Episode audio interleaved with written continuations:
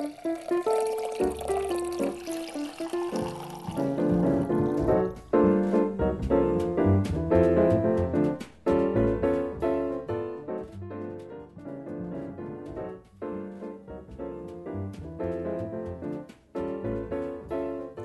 is Bottle Talk with Rick and Paul, and today it's time to go before the judges. Did they actually file those charges?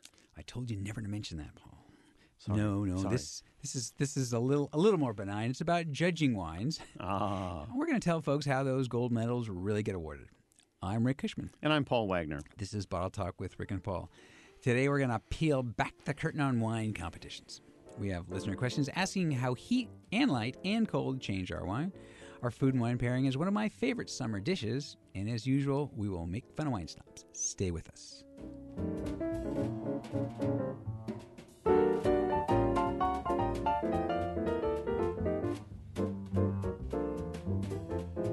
You're listening to Bottle Talk with Rick and Paul, and today we are peeling back the curtain on wine competitions. I hope it's not a shower curtain. No, no, no. We're doing. We're going in depth. We've we're, we're digging deep to reveal insider secrets. Really? It's an expose? That sounds like a shower curtain. Yeah, a little too TV tabloid. You think, huh? Yeah. Yeah. All right. Well, how about we just tell people how wine competitions work and what they mean to wine drinkers? Cool. That I can deal with that. All right. All right. There is a curtain, you know. By the way, there Ye- is a there is a curtain. between That's the, right. the back room and the judges. And you know, but until I became the chief judge of the state fair You wine competition a few years ago, I was never allowed back there. Never. Yeah. I have never been allowed back there. You know, I am not the chief judge anymore, but I am doing some work for them. And, and uh, was before the competition uh, a couple of weeks ago. I was walking in to go ask a question of these guys that I'm doing some work for on something else, and they're going, "You can't come back here." Like totally Yeah. Now, is it true that you were removed from your position as the head judge because they found out what you were wearing underneath that robe? No, it's not true. It's, it's that they thought I was incompetent. No, actually, it was not at all. It was it was a time issue. Oh Um, well. Uh, uh, but you know, actually, what happens back there is kind of interesting. Yeah, because you, you, we hear about wine competitions. This gun got a gold medal. This one got a silver medal, etc. But I don't think people realize what big logistical operations these things massive, are. Massive. You think about something like State Fair competition, which is one of the bigger ones. We get three thousand plus wines, and it takes a small army. And you know, we it's not just. I mean, there's a lot of things that they have to do, and there's literally we have a couple of hundred volunteers for that. You know, Yeah. and they're doing everything from tracking to opening to pouring to delivering to recording the Well, data. As the wines come in, of course, first thing is you got to decide these wines are judged in groups, in classes. So you got to decide does this wine go in the Chardonnay class? Does it go in the Sauvignon Blanc class? That's easy. You look at the label. But then is it a late harvest? Is it a sweet wine? Is it a dry wine? All of those sorts of things are these various. That's a huge amount of prep work before we as judges sit down and start actually tasting these Well, wines. and among the things you do is you order the wine so that there's no great contrast. In essence, we, well, we right. you know, in like low sugar to high sugar. Because if you're tasting some very dry reds, and th- there could be a red with two percent sugar that would count as a dry Yeah. Cabernet, for example, Yeah.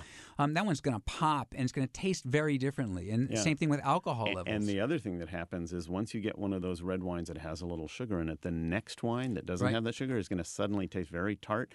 As a judge, you have to be aware of that, but as a competition organizer, you try to adjust that by try to you try to guess how those wines will flow in that order, and you try to Absolutely. avoid those kinds of and you try to you tend to go light to dark, but you also you know my theory had always been we we taste them some of the bigger wines early in the day and save things like whites for when people's palates are a little more tired, Mm-hmm. so that by then they'll they'll be refreshing. There's Yes. another piece to this too, which is that it is making sure that the wines are all treated the same. So Right. one of the parts of the logistics is knowing when to pour. We track each panel. yeah, So- particularly hard with sparkling Right. Oh, that's even more difficult. And I know you have judged sparkling at the that competition in the past. Yep. And the idea is to get them to you at the same temperatures right. for one. We call they call them sitting on the wall, which is that the, the flight is waiting to be delivered. Right. They don't want it to sit. Every flight should sit on the wall at the same time. Right. And that's a very difficult thing. So and and all of this matters. You know, I've worked in competitions. I've judged competitions rather, where we were informed that the, the two wines were just delivered that morning, and that were included in the flight, and that's why the numbers are handwritten instead of printed out of the computer program. And you just see, you just get a glass with with a with a number right, on it. right. But of course, as we're tasting through those wines, the other thing we realize is Six of those wines are identical in terms of temperature, and the last two are 15 degrees warmer because some clowns just just, drove hand delivered Yeah. and just drove them in. Yep. And they taste different than the other ones. Right. And as a judge, you try to sort of factor in all those things, but it still affects the wine. I mean, I think this is an interesting thing about what how how the tasting actually goes. Right, because all of that logistical stuff we've been talking about It just sets it up. never appears. Right. As a judge, I'm just sitting at a table And the wine shows up. Magically, wine shows up. Yeah, yeah, yeah. I'm telling you, it, it really is. Uh, for me, the, especially the first time, um, you know, I was running that. I mean, we had all the volunteers who knew how all the things worked. It was really Good boy, thing, it 'cause is- you didn't have a oh, clue, did you? gosh, no. Uh, it is. I still don't, and I've done it a few years now. Yeah. Um, but it is. Uh, it is something that you really you spend so much energy managing in a way that you hope your judges don't see. Right. Because they're not supposed to be paying attention. They're Right. The only thing they're the supposed to be paying attention to is somebody just brought them 10 glasses of wine, more or less identical wine, wine from the same category and all the rest. Yeah, and in most cases, in most competitions, well, uh, the uh, exception is Concours Mondial, uh, where you don't know the wine, right? Right, that's right. Um, but in most cases, you at least know the wine, and in some cases, you know the region. Mm-hmm. And- S- some right. competitions say the price. I, I happen not to like that, but that's Yeah. just me. Yeah. Um, so, but you're sitting there with a panel of three, possibly four judges. In Concours Mondial in Europe, it's five judges. And so th- you are you all get the same wines, and the first thing you do is you taste through all of those wines without saying a word to anybody. And and either give a score, make yourself some notes. Right. uh, you know, Each one of you medal. is responsible for judging those wines exactly the way you perceive those wines. right. And when you do that, now some people smell all of them first. Some people just smell and taste. What do you do? I just write the words. I don't bother tasting the wines. I mean, what's no? Just kidding. just kidding. No, in fact, I do something that's sort of unusual because every judge that I've ever worked with, with a couple of exceptions, always tastes and smells and does everything. They smell the wines left to right. They taste the wines left to right. They may taste them a second time left to right. And as they're doing this, they're taking their scores and they're good to go. I always start right to left. But you know, you're sort of going against the light to the heavy, so you're going for the I biggest. sort of am, but at the same time, I frequently find that because that order isn't very predictable, you, people who are who are ordering those wines aren't always convinced of how it should work. Um, what I find, first of all, two things: if there is a bad glass, if one of the wines, for example, had a bad cork, and it's particularly way over on the right, the rest of my judges won't notice that until they're done with all the other wines. I find it first thing, which means that allows me to say, Excuse me, wine number nine, problem here, we need another glass. That gets, you know how hard that is. It's got to go back into the back room. They got to find the second bottle. They got to pour it. They got to bring it out. All that takes time. So I'm helping the whole panel by doing things that way. The other thing I frequently find is I'll come along and I'll suddenly say, you know, we get to wine number five, and I will say, I gave this wine a gold medal. And the other people say, I gave it a bronze. I didn't think it had much. And I said, taste this wine without tasting number four in front of it. Because I came at it from the other direction. Wine number four was one of these big, ripe, fat, alcoholic wines with tons of color, tons of flavor. And the wine after it seemed a little, No. but I came at it from the other direction. I came at it from wine number six, which was a perfectly normal wine, and wine number five just sang. And you know what? It's amazing the number of times the judges come back and say, you know, you're right. Yeah, This that's really true. is a good wine. Well, I, sounds like in ours, we do order them, you know, in order of sugar, and then within sugar by alcohol. So right. that shouldn't happen. But all of that is based on what the wineries tell you the sugar is, which is isn't that. always that's, accurate. that's absolutely true. What I do is I go back and forth. Um, I generally, I sometimes I start with one Uh-huh. you or don't two. just go around in circles. N- yes. Uh, well, that's general. That's me in life is walking in circles. Uh, but now and then I'll just I'll, I'll just taste number 4 Mm-hmm, just to heck, you know, and then taste number seven, and then I'll and then I'll go in order, and then the wines that that stand out to me in either direction, whether the, I, I find them outstanding or not good, not good, I will make a note, but I won't actually make a score, and then I'll go back and taste from the other direction and and sort of confirm. And what I found actually is as I do that, I'm almost always the, I'm always accurate on my confirmation. You know that, that Uh-huh. it was what I liked and what I didn't like. But I always save, make sure there's enough too, because then this is the next piece that we need to explain to folks is that what happens is after they get a score is that then the judges talk about it. We all talk about it. And you know, and I've been asked, you know, about this, and I've always said that you know, wine is an intellectual exercise too. And I think that that is a big part of it. Is thinking about it helps you. It's different from if you know a, a, an everyday consumer Tuesday night wine as we call it. You know, but if you're saying is this a great wine or not, um, talking about it, making yourself thinking about it is, I think, an important piece of it. Well, and, and it's a and, bit. I always describe it a little bit as like going on a hike with a group of four people. One guy has a tendency to head up, looking around. God, did you see the mountain over there? Wow, look at the clouds over there. You got somebody else going along on the hike saying, look down here. There's this tiny little flower mm-hmm, by the side mm-hmm, of the trail. Mm-hmm. All of that's part of the hike. Right. right so right, by right. sharing that information amongst the judges, sometimes one of them can say, you know, you're absolutely right.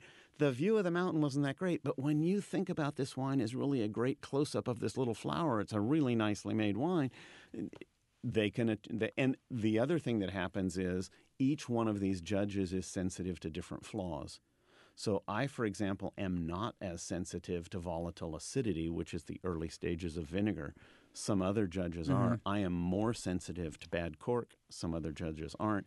And as you start going around the table somebody just raises their hand and says i'm sorry but i'm really sensitive and this has a really high level of this for me. We go back and say oh yeah if i'm smelling it chances are people who are really sensitive to it are going to get blown away by it. That's that may be a problem. Maybe we need to be more careful with that wine. Yeah, and what sometimes what happens, and I've been on panels, I know you have too, where the four judges you get a gold, silver, bronze, no award. Uh, yes, uh, you know, one from each. You know, yeah. That, yeah, it happens every every now and then, and and if nobody wants to change, that's okay.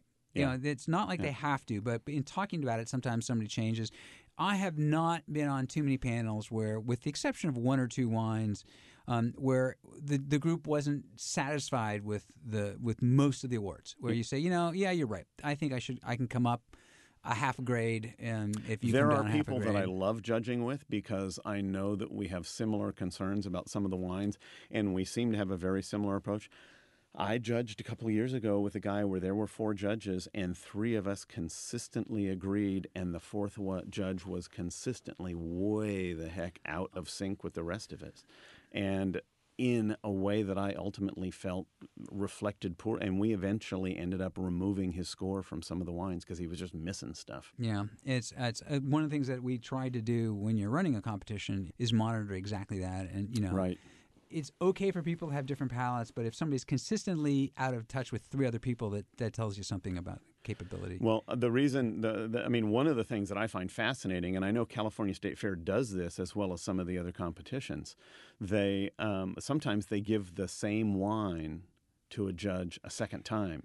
We it's something called ghost wines. We don't do that anymore, but we used to, and we're going to talk about that a little later in the show. We're okay. talking about con- judging consistency because I think that's a really important thing. And you're right, you're right. And, because and because one I, way to measure judges. I will tell you. Uh, then in, later in the show, I will tell you a funny story about yeah. that. Because the, one, one last thing I wanted to talk about is what wine competitions are not. Is that they are. You know, I do think that they they are ultimately good guides for consumers but mm-hmm. there's there's a kind of wine that doesn't get into these, and it's really sort of the high end stuff because most high end wineries, in most cases, they've got it's nothing in it for them to enter. If you make a really great wine and it sells out every year at hundred dollars a bottle, why? why would you enter it in a competition? Right.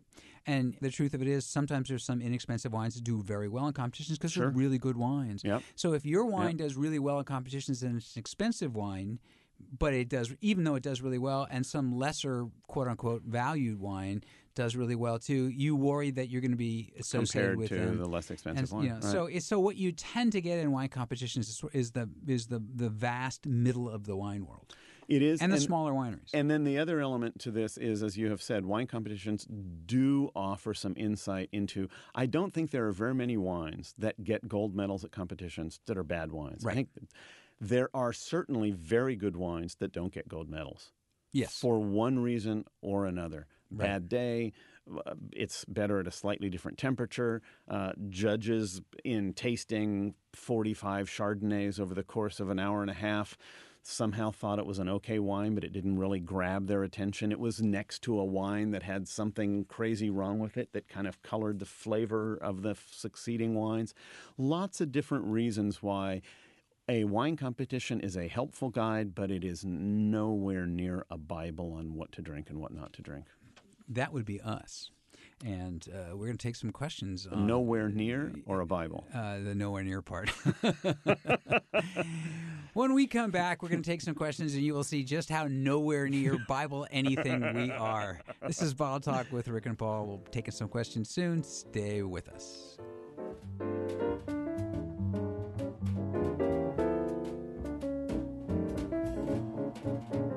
You're listening to Bottle Talk with Rick and Paul, and we are opening the mailbag such as it is and taking our electronic mailbag questions. If you'd like to ask us one, go to rickandpaulwine.com. That is all one word, Rick and Paul Wine. You can also find us on iTunes. One little bitty click, you can subscribe for free. And by the way, if you are just discovering us and want to know what these two yahoos are doing answering questions, Well, we're wine judges. you can trust us, right? That's right. Yeah, yeah. Or not. or not. Well, I trust Paul because I happen to know he's a respected industry pro. He had a good reputation until he started hanging around me. He answers questions on allexperts.com. He teaches at Napa Valley College and the Culinary Institute of America. He teaches around the world. He is a very respected wine judge. I am. That's hard At to least- believe, but it's true. some people tell me Yeah. that. And Rick, uh, author of best-selling New York Times bestseller "Barefoot Spirit" about the wine business, as well as another book on wine, and uh, Capital Public Radio commentator on wine. You know tons about wine, and you've even chaired a wine competition for a while. I have. I have. In fact, I still do one, a smaller one. Uh huh. Yeah. Uh, yes. So uh, You should invite me to judge that Yeah. sometime. Well, I did, but you happened to be in Italy at the time. Ooh. All right, let's take a question. yes, let's. This one comes from Jeanette in Thousand Oaks. Mm-hmm. My husband's a good guy most of the time, but he's always getting into arguments about wine. Not screaming arguments or anything. He just gets stupid about stupid things. That's just a male disease. It isn't is. Sorry, Jeanette. You married a male. Yeah. Um, the latest was this. He said a wine isn't a variety, it's a varietal. Is he right? He was going all nutso saying, You call a Cabernet grape a varietal, and the varietal of our wine was Cabernet. Jeanette says the wine was pretty good. It saved the evening. well, Je- Jeanette sounds like an okay person. and here. Jeanette, you're going to like this Yeah. because your husband was he had it backwards. Wa- Way to go! So you make sure you tell him that. Vari- it's a variety. The one, the grape, it's a variety. Varietal is an adjective. Right. So it's like a varietal Cabernet means it's a Cabernet made That from the tastes- wine made from the variety of Cabernet. Or that tastes like the variety. Right. So it is in essence like saying, if you're saying the wine is a varietal, you're, it's like saying your wine is a smooth Well, or it could be that the wine is typical of the variety. varietal. Right. Right. Right. I mean, that's a yeah. But i i there's a bigger question here. Why is he getting in this arguments? Guy, why is this guy tying himself into knots about this one? Yes. I mean, really, of all you know, as as as my wife told me when we were raising teenage daughters, you got to pick your battles. Why this? Yeah, well, apparently, if I if I'm reading Jeanette's question, this is not the first time this thing happened. Oh, that's I, I think she said uh, uh, the latest is in that question. So, um, Jeanette, what you need to do is keep him away from wine. You or we, what you should do is dr- drink lots of it before Drink you lots get- of it before you guys go, and make him drive. That's right. Yeah. Wow. Yeah. Yeah. Well, well. Yeah. Uh, well, this question is a, is a follow up from our show about summer. Oh, good. from Jamie Garcia in Milpitas. Mm-hmm. You guys said keep wines out of the sun, and I've heard you say light is bad for wines. So, how long? If it's been sitting in the sun for like 20, 30 minutes, have you killed it? Yeah, quite likely. Remember that wine bottles are actually um, built to have a an ultraviolet um, screen in the glass to help protect them. But sunlight, sunlight is really, really bad for wine. Even fluorescent lights in your home or in a wine shop, and it's always amusing to me how many liquor stores have fluorescent lighting because it's really bad for the wine. But those will affect it. But uh, yes, wine can be affected quite quickly by sunlight. Yep. Yeah. And, and it, it goes on. It, it- there's an there's another part of this that Matt was talking to us about before the show, in which he said, you know, how how long could a wine stay warm? How hot could it get before it would be ruined? And we were we had just come out of the uh, restaurant and gone into the car, and it was what 90 degrees in the car. Yeah, and he said, how long could a wine be at 90 degrees before it would go bad? And we said, pretty much by the time it gets to 90 de- degrees, it's already going to start to taste a little cooked to your to your taste. You should really keep your wines under, Yeah. under 70 degrees at all times. It really is instant. Now, if it's just light and no heat, you'll be fine. So if it's sitting on a counter, for example, in a cool house and it's light, and 20 minutes of light's not going to hurt it at all. But the heat, mm-hmm. if it gets there, Sparkling wine? well, sparkling wine, yeah, yeah, yeah. Sparkling wine, I say will. if that's the case, open it and drink it. Just get Just as chug it. quickly as Yes, as fast as you can. Yes. all right, we have a whole bunch more questions for you, but uh, we are going to move on because we would like to get to some really bad wine right. Oh, we can hardly wait. Stay with us. We will be right back.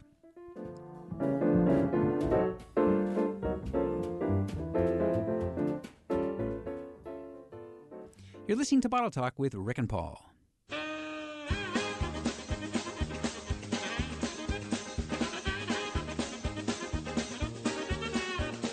Oh yeah, oh yeah, oh yeah. That's such good man, dancing music, but it's bad writing music, is what it is. You know, those guys are not nearly as good as the guys on the trumpets. trumpets guys. They're coming later. Yeah, Yeah. that's true. Yeah, well, you know, this is saxophone and I might be a harmonica in there somewhere.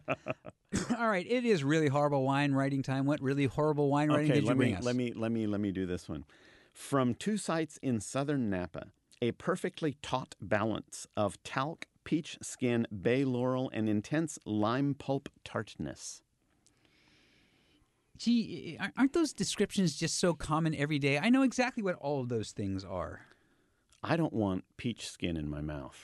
Well, it, what does peach skin taste like? Fuzz. Yeah, I mean, it's it's a yeah, It's a texture. It's a texture. It's not a flavor. It's a texture. and a taut balance of talc peach. It's you know, Well, and on top of that, just so you know, bay laurel is the California laurel, and and as I understand it, those leaves are in fact slightly toxic. yeah. So I don't think we want any of those in our. Although the leaves dried, you know, and Yeah, yeah, it yeah. can become bay leaf, but uh, you But don't eat them. It turns out that lime pulp tartness is different, Different. than lime tartness. I guess, I guess, because, Because the- when it's pulped up, it's Well, it's more tartly. It's it's more tartly. It's a that's a tartlier pulp. Yes, I know. That's the, that's that classic case of the wine critic has to be so smart he can't just use regular words. Okay, what do you got? All right, this is a, from a kind of name blogger. It's a name of a, who's been around, and this is a, an alleged review of the wine. It's, it's touted as a review. Okay. The 2000 vintage went through two years of barrel aging. They were racked every few months, leaving behind some of the sediment that drops during the aging process. In the months when the barrels of wine were not racked, they were topped. This 2012 vintage was bottled in the fall of 2014. Blah, blah, blah. It goes on. Uh, and the wine tr- transitions gracefully through bottle shock and is tasting delicious. So here's the thing this, this is a wine writer who took the winery PR and just ran it. Yeah, because And there's no description of the wine. no, and the idea that um, they were racked every few months, leaving some of the sediment that drops during the aging process. There's only one reason you rack something. It's to leave the sediment that drops out during the aging process. Right. So to say that they were Yes. racked, which then left, I mean, It, you know, and it- this gets back to my problem. Well, the problem I have with so much of the wine industry Okay, is because your problem's because my much problem is different. way yeah, larger. much Yeah, longer issue yeah, here. Yeah, yeah. The problem I have here is we don't need know to, how to know how to make a piano in order to listen to Beethoven on the piano, and we don't need to know how to rack a barrel of wine in order to drink the glass. Absolutely. And, you know, I mean, lots of people are fascinated by the process, and that's great. I'm fascinated by the process. But Sure. it is not about whether I want to drink that wine. whether- Would you know- have tasted this wine if they had racked the barrels every month and a half instead of two months? No way. I'm sorry. You do not. I, If it had I don't brook that kind of thing. Only 80% of the sediment that the, it normally leaves behind in the barrel? yeah, yeah. I in this, this Dear thing, So it's it's both an intellectual laziness and this mis misassumption of what it is that people look for, but it also doesn't help you choose your wine. Which, no, it sure doesn't. Yes. All right. Well, that's where that's where we come in. You, we tell you what doesn't help you. That's pretty much it. Speaking of not helping you, uh, that uh, we'll be right back with some more questions and a history segment and a few other things when we return. Stay with us.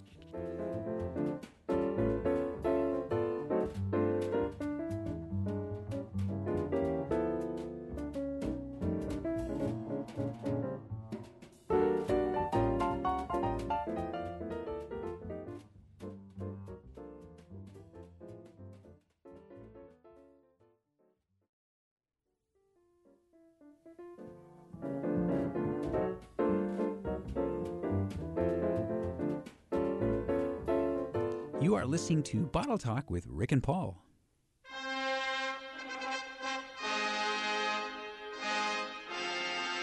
Man, those guys are good. Take so a break, guys. So so much better than the sax guy Some the sax goofy guy, music. Yeah. But you know, it's uh, only appropriate. Only appropriate. All right, that does mean it is time for the history moment of the week. What historic history do you have for us? Well. Rick, I'm going to apologize in advance. This is more than a moment because you have heard, and everybody's heard, because we're approaching, I guess next year is the 40th anniversary of the famous Judgment of Paris, when the California wines were judged by a group of French judges and came out on top of some of the greatest wines in France. So I thought it would be fun to go back and talk about the original Judgment of Paris. This is a Greek myth Yeah, it's a while ago. and it's pretty funny actually. I mean, it, why this is this is what they should have made the movie about because it's a story of how Zeus held a banquet for the marriage of the the mother and father of Achilles. Right, Achilles, famous Greek hero. Oh, yeah. You know, people thought he was a heel. Okay, fine. No puns. Okay. We're not so doing they invite puns. everybody. They invite everybody to the party, except and doesn't this sound just a little bit like Snow White? Except Eris, The goddess of discord. the goddess of discord. Okay. You know why she's not getting invited? Yeah, but you know that's a problem because she's the goddess of discord. Yeah, but if you invite her, you got discord? you got discord. She is a problem. She is a problem all Yeah, the way around. yeah. So she comes up with the perfect solution to her little social dilemma. She creates a beautiful golden apple, and it's inscribed across the apple, and it says, To the fairest of them all. Another little reference to Snow White, I think, mm-hmm. right? Well, could be. And it's apples. I mean, remember the apple. So, well, anyway, this lands down in the middle of all of the gods and goddesses who are celebrating the marriage. And let's remember, these are gods and goddesses. They have egos. They have egos. Yeah, and so right. what happens? But three different goddesses reach for the apple and say, That must be for me. Mm, of course they do. One of them is Hera, queen of the gods. One of them is Athena, goddess of wisdom and war. And one of them is Aphrodite.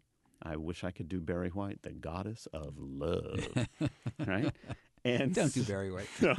and so they all claim the title. And they turn to Zeus, and Zeus realizes there is nothing in this for him. This is why he was the wise god he of the gods. He was the king of the gods. that's right. So he looks around and he says, I know we'll let this young guy, Paris, make the decision. Now, Paris had just sort of shown himself. He'd done a couple of things that the gods approved of. So they figured, this is a smart kid. So Zeus says, You ladies go down and ask Paris. Paris was immortal, by the way. He was immortal. Yes, that's the right. a mortal, not immortal. Yes, he was one mortal. Yes. So there he's sitting there tending his sheep, and the three goddesses show up. Now, these are goddesses. They aren't a m for a minute going to play by the rules. This sounds a little bit like FIFA, doesn't it? It sounds a lot like FIFA. Yeah. So Hera, queen of the gods, turns to him and says, Paris, pick me, and you will be the king of all of Asia and Europe. Athena That, goes that sounds exactly like FIFA. Athena goes there and says, Forget about that. I'm the goddess of wisdom and war. I will give you success in arms and all the wisdom of the ages. That one sounds good. Eh, Yeah, yeah. But Aphrodite yeah, she realizes knows, she knows how to play. Paris is a 19 year old boy. Yeah, yeah. She says, I'll give you the babe. The babe Fairest, being fairest of the fair, the most beautiful woman in the world will be yours.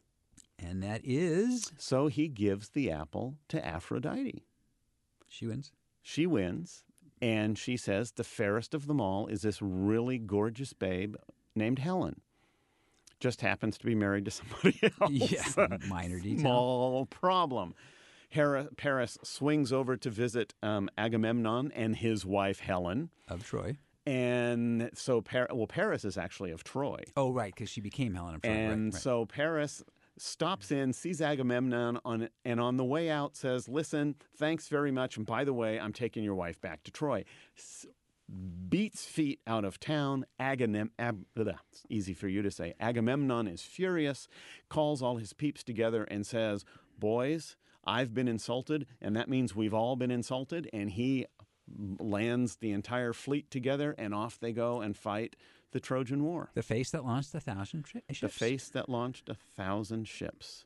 Yes. Uh, if only somebody would attack FIFA that way. That's the, for anyone who doesn't know, that's the international soccer body who uh, many of have been indicted and for we- fraud and could- throwing their millions of dollars We've around. been able to tell they've been they've been crooks for years. Uh, That's right. well, uh, uh, sp- uh, uh, mine is uh, a different a different wine competition. Um, it is. Uh, this was maybe considered the first non-mythical wine competition. Okay, good. This was uh, in well, and actually not exactly sure when it was, but the po- poet, the poem that was written about it, was out in 1224, and back then that was what passed for a news alert. So this was probably two years earlier, right. Um, and uh, it was called the the Battle of the Wines, but I can't say it in French, so I'm gonna. It's uh, the, the French word for it is the name of the poem. It was organized by the French king Philip Philip Augustus, and he was really the only critic that mattered. But uh, because Because he was king. because he was king. It's good to be the king. But king. he had one other critic with him, and it was uh, we only know him as a British priest. And we should know that at the time, the, the French were pretty uh, scornful of the Brits uh, in general. Uh, this was before they fought a hundred years war that lasted far longer than 100 years. But it also is that because the French, the British, they didn't grow wine. The French considered right. them not knowing Although how to the, drink. the British ruling class was in fact French at this time. yes, but It, you know, it's it's still you know it's still Yeah. the uh, the issues, all the issues. But once you move out of France, Once who, you- yeah, what, yeah, what they just gonna know? basically considered them heathens because they did not. So who wine. won? So well, So which French wine won? well, that's the funny thing. First, according to the poem, the English priest got besotted, basically drank too much, fell asleep. Wait, wine that was won- his name Bishop Richmond of Cushman. No, pretty close though. Okay, just Uh, wondering. the winner was a wine from neither France nor uh, nor Spain nor the Moselle, but from Cyprus. It was Because they paid the most money to FIFA. they what they did was they had bribed them with a golden apple. no, it was because it was rich, it was sweet, it was exotic. Back actually, in those days, remember we've talked about the this. old days. Right, when wines spoiled so quickly, and the really sweetest wines were the wine, the Yep. best wines are the sweet wines who didn't spoil so quickly, and Yep. that's that's what we had. Yep. Well, it is true in regular wine competitions. One of the things that I've experienced is you taste a hundred and some odd wines over a couple of days, and a lot of them are these dry Cabernets, for example, or a bunch of Zinfandels. And you give, you know, out of 40 Zinfandels, you maybe give two gold medals or three gold medals. Uh, and then they bring you, at the end of the competition, you're getting down into the sweeter wines, and suddenly they bring you four late harvest Rieslings, and suddenly you're giving out two gold medals, a silver medal, and a best of class to four wines. Because man, after all that other Yeah, wine, they those they taste they taste great. Yeah, yep, yep. They just Well, taste you know, delicious. That sort of brings up a point, and we, we started to mention this about the consistency of wine judging, and w- it's one of the things that uh, there's actually been some research.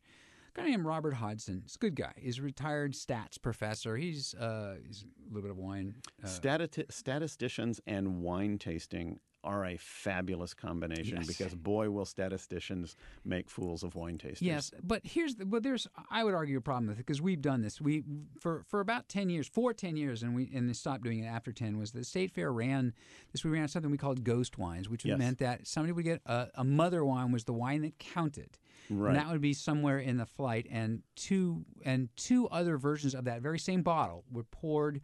Oh, in that two, same not just one. Not just one, but Yeah. two. Um, so theoretically, in a single flight of wines of say ten or twelve, Twelve, it wines, would be a twelve wine flight. Three of the wines were, same. identical. Mm-hmm. Yes. And the idea was to measure how consistent wine judges were. And he's done this over 10 years. And the answer was Not very. not very. Right. However, um, uh, there was one one of my favorite stories from one of the years when I was uh, overseeing this competition was uh, one very vocal and well known judge who I won't embarrass was arguing with his panel. He was just arguing, arguing, arguing because he wanted it to have a gold, and the rest of them had bronze or no award Right. and uh, you know, and so when that when there's with this unyieldingness, sometimes they call uh, The head me over judge. to just to help soothe things, you to know. make peace. And I and I know where the the ghost wines are, Right. and I look and it's oh dear God. So what was happening was he was arguing over wine that wasn't actually ultimately ever going to get scored because it was a ghost wine. Right. But the funny thing was, initially he had given it a bronze medal.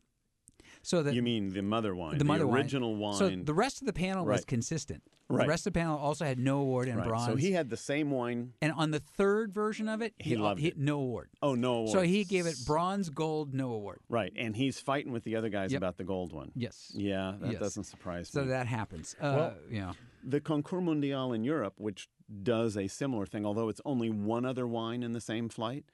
But I've had that experience where I had a young woman, very, very opinionated woman who was a major wine buyer in the UK, sitting on my panel. They send you the results not only of how you judge these wines, but they send you the results of how the other judges in the panel judge the wines. Now, I'd like to think I'm consistent, but I wasn't sure. And so I got these results and I saw the first wine, I was off by three points, right? Out of a 100 point scale, I got, I gave it an 83 once and an 86 the second time. And I thought, you know, that's really not very good. That's almost, I mean, by the time you get to 86, you're really almost getting it, you're almost going from a B to an A there. Almost, Right. I wasn't happy with that. But the next two wines, the next day, same kind of exercise, I was only off by one point. And the next day, I was same score. So I felt, okay, at least I deserve to be here. And then I looked at my other judges. And my other judges, one of these women had a 17 point difference between, and again, these are two glasses of the same wine. Yeah, yeah, that's a lot. And gosh, I just thought, you know, that's just kind of crazy. Um, but it, you know, and and part of it is, it's easy to get confused. You know, you're tasting a lot of wines in a row. Um, but ultimately, I think wine competitions, as you pointed out, they do screen this stuff. They do check on these judges. Occasionally, word gets out, you know, this one person over here that we've invited for a few years may not be competent or maybe losing it or whatever. So competitions are continually adding new judges, removing old judges, but it's it's a far from perfect process because it's based ultimately on the subjective opinion of subjective beings, and those are people. Right. And having said that, though, I think for consumers, they are a reliable guide in a certain way. And one of them is, as you said, uh, um, rarely do they, do bad wines get good medals. Right. And and you know, um, I tasted all of the best of region and all of the best of show. So there's nine.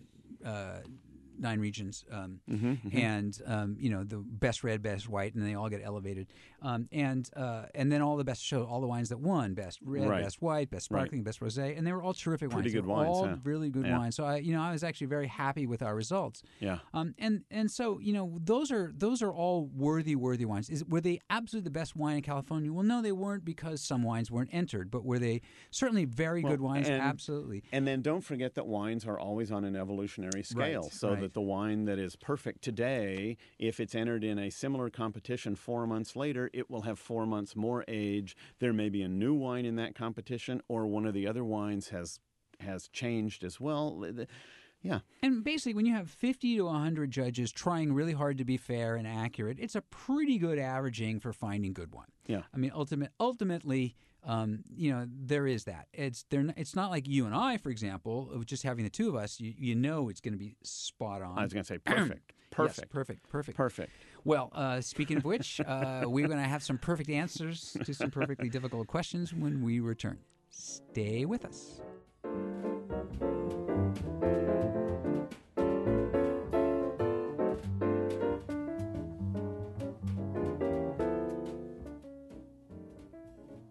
You're listening to Bottle Talk with Rick and Paul. We are going back to questioners from our questions from our listeners or questioners.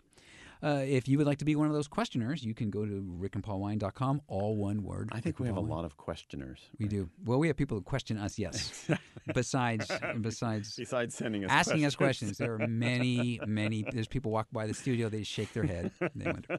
Um, uh, we have a question. This is also uh, in connection to our show uh, we did on, on summer uh, a week or so ago. Uh, Richard in Thousand Oaks said, You said use a cooler ice chest to keep our wine from getting too hot, but does it work the other way? Can we hurt a red by getting it cool too cold? Can you freeze a wine? Um, actually, I know a master of wine who did this as an experiment, and it was what he described was sensationally successful. Now, I'm not going to suggest that you freeze your wine, particularly not a sealed bottle with a cork because, as we all know, when liquid ex- freezes, that liquid, water and wine is, after all, about 85% water. When water freezes, it expands and it could crack the bottle or push the cork. But chilling your wine down to 34 degrees, I know there a quite famous master of wine who did a series of experiments by taking partially filled bottles of wine, putting him in his freezer for various periods of time, and he found that for a week to two weeks to up to a month, freezing the wine actually was the very best way of preserving. This is preserving in character. opened bottles. is An opened but- bottle. So, but that well, that will tell you too. So, a closed bottle certainly is going to do just fine. Yeah, as long as it doesn't freeze solid. Yeah, and and and, And- don't do this with a sparkling. Do not do this with a that's gonna blow it sparkling up, unless yes. you want a hand grenade. Yes, but but in short, no, um, the really simple answer is don't worry about it. If you've thrown your reds into the ice bucket and they got too cold, just let them warm up. Yep. And you can warm them up by sticking them in your car for no, I'm you don't want to do that. You don't No, want, you don't want to do that. You do not want to do that because what you really don't want. You really don't want uh, fast ups and downs on Right. on, the, on the temperature. Easiest place to warm up a glass of red wine is in the glass with your hand. Yep, yep, yep. Uh, or the microwave. No, No, stop it, Rick. that's or over the grill. All right. kind of charcoal. this is this one's from Janice in Santa Rosa. We went to a winery where they were talking about this really sweet wine that rocked. They said they didn't usually tell people it was actually moldy wine. We didn't ask anything because we were drinking, but what was that about? Well, that's funny. Well, it is funny because the winery there is intentionally sort of downplaying They're messing what with her, happened. too, yeah, and yeah. and but it's a true story, which is Right. there is a specific kind of mold called Botrytis cinerea, They call it noble rot. noble rot, and it grows some places on some grapes. And what it does is it actually reduces the amount of water in a grape without reducing the sugar, acidity, or flavor at all. And so what it does is it simply concentrates all those flavors and all that sugar into less juice, and it makes for intense, sweet, powerful, rich, delicious, yummy dessert wines. Yeah, and you know the the mold actually adds some good flavors to it. They say it, honey uh, bit yeah, character, It's, yeah. It, so there's it does it does many things to the wine. It's the one good rot. Although it's a very difficult wine to make. I'm sure uh, Janice that wine was probably not cheap Right. um, because Among other things, you have to pick all the grapes and then you squeeze them, and there ain't much juice Yeah. because it's been hugely dehydrated. and you got to catch them at the right time. In fact, you know, in some of the, the, the most expensive version of these, they pick grape by grape, literally grape by well, not only grape by grape, but they literally go through and pick the vineyard only the grapes that have the botrytis on them, and then they go back again and again, Right. up to fifteen times, picking the same vineyard grape by grape to just get the grapes that have the perfect amount of rot on them. Yeah, and it's funny that they were. He was sort of giving you that the little wink, you know, the, the moldy wink, but um, but which is kind of cute. I But, like uh, it. Yeah, I'd rather have them do that than get right, all right, right. I Yeah. like I like these people. Yeah. uh, and it made you made it sound like a secret. That's sort of fun. Yeah. Yeah. So whoever Yeah. they were, there's a thumbs up from uh, Bottle Talk with Rick and Paul. That's right. you go back, you tell right. them that. that'll, that'll help. Exactly. All right. This one is from Joel Berman in Los Angeles. He said, Our waiter at a pretty nice restaurant kept on telling us about wine that had something like secondary flavors, I think he said. We just nodded. What was that?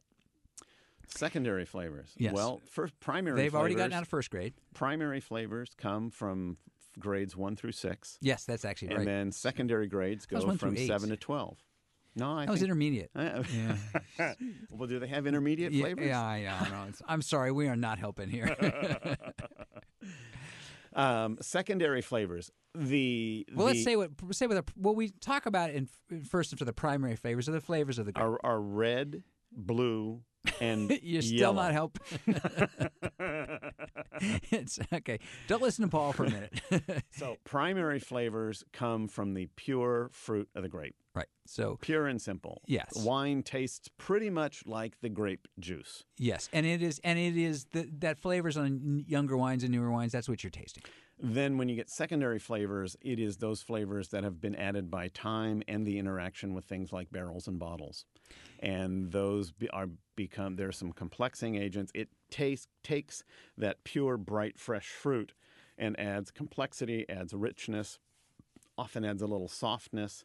It's much more typical in big red wines like Cabernet Sauvignon than it is in bright, fresh, lively young wines like Moscato and that's what he meant by secondary Yeah, and, flavors. and and partly they call it that because the, the first the first round of flavors, those primary flavors have faded a bit, and so Right. you're going to taste things like, um, right. you know, light layers of leather or wood or But gosh, things like if that. I were selling wine in a restaurant, I would not be talking about secondary flavors. yeah, I don't think that's a really great selling point. So this is a lovely wine with wonderful secondary flavors. And frankly, then you know, for food pairings, You know, tough- I'd say for a- this kind of price, I want some tertiary flavors. yes, I want. Yeah, Come on now, I'm paying not me. I'm going prime stuff. I you want, want those the prime you want the flavors. primary flavor. You don't want Yes. any secondary you're flavors to mess, mess with you. Messing around with my flavors, I'd rather have uh, just give me the big stuff. I'm not.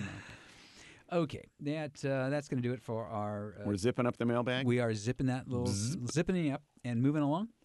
When we come back, we are going to have a food and wine pairing for you, and it is really one of my favorite summer dishes. It really Cool. is. You're listening to Bottle Talk with Rick and Paul. We'll be right back.